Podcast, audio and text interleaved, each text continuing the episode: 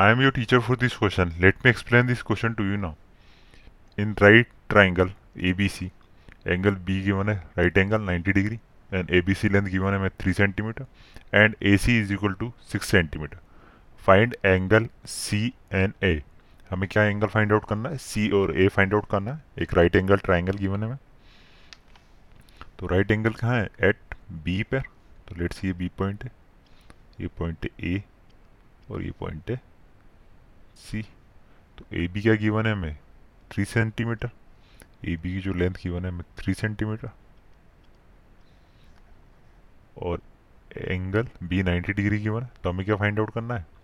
Angle A find out करना है और एंगल सी फाइंड आउट करना है. तो हमें गिवन है सबसे पहले लिख लेते हैं. गिवन ए बी लेंथ है, वो है थ्री सेंटीमीटर और ए सी लेंथ भी गिवन है हमें. वो है सिक्स सेंटीमीटर ए सी को भी लिख लेते हैं हम। ए सी लेंथ हमें ये गिवन है। सिक्स सेंटीमीटर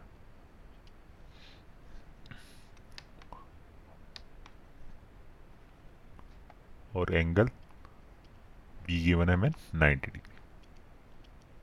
हमें क्या फाइंड आउट करना है? एंगल सी और एंगल ए फाइंड आउट करना तो एंगल सी के लिए देख लेते हैं। अगर एंगल सी लेट्स सी अगर थीटा डिग्री है तो थीटा के सामने क्या हो जाएगा? परपेंडिकुलर।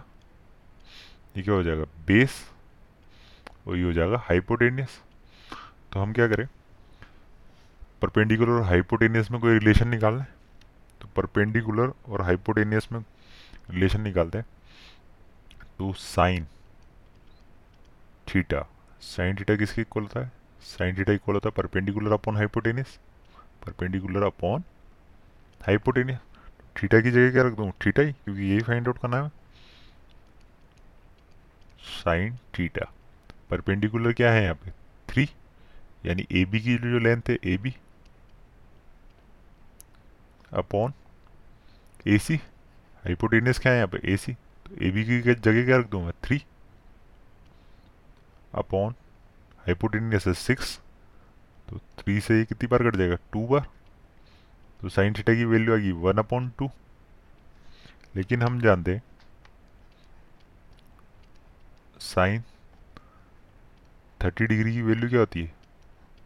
वो होती है one by two sine thirty degree की वैल्यू क्या होती है? वन बाई टू तो इसको लिख सकता हूँ sine theta is equal to हो जाएगा। साइन थर्टी तो थीटा की वैल्यू क्या आ गई हमारे पास? थीटा की वैल्यू आ गई हमारे पास थर्टी डिग्री। तो हमें एक ट्राइंगल है जिसके दो एंगल पता है, एक है नाइन्टी और एक है थर्टी तो तीसरा एंगल निकाल सकते हैं।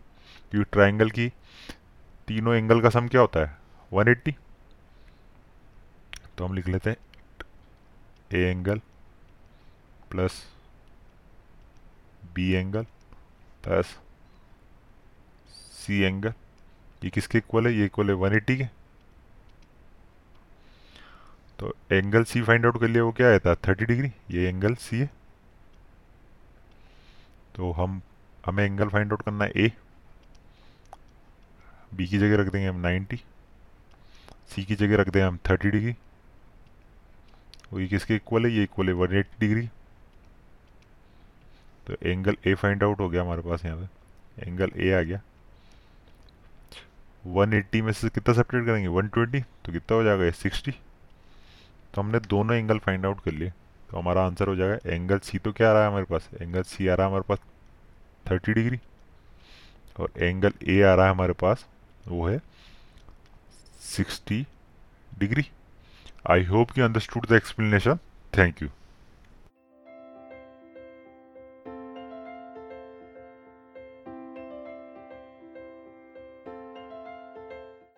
this podcast is brought you by Hubhopper Shiksha Abhiyan अगर आपको ये पॉडकास्ट पसंद आया तो प्लीज़ लाइक शेयर और सब्सक्राइब करें और वीडियो क्लासेस के लिए शिक्षा अभियान के यूट्यूब चैनल पर जाएँ।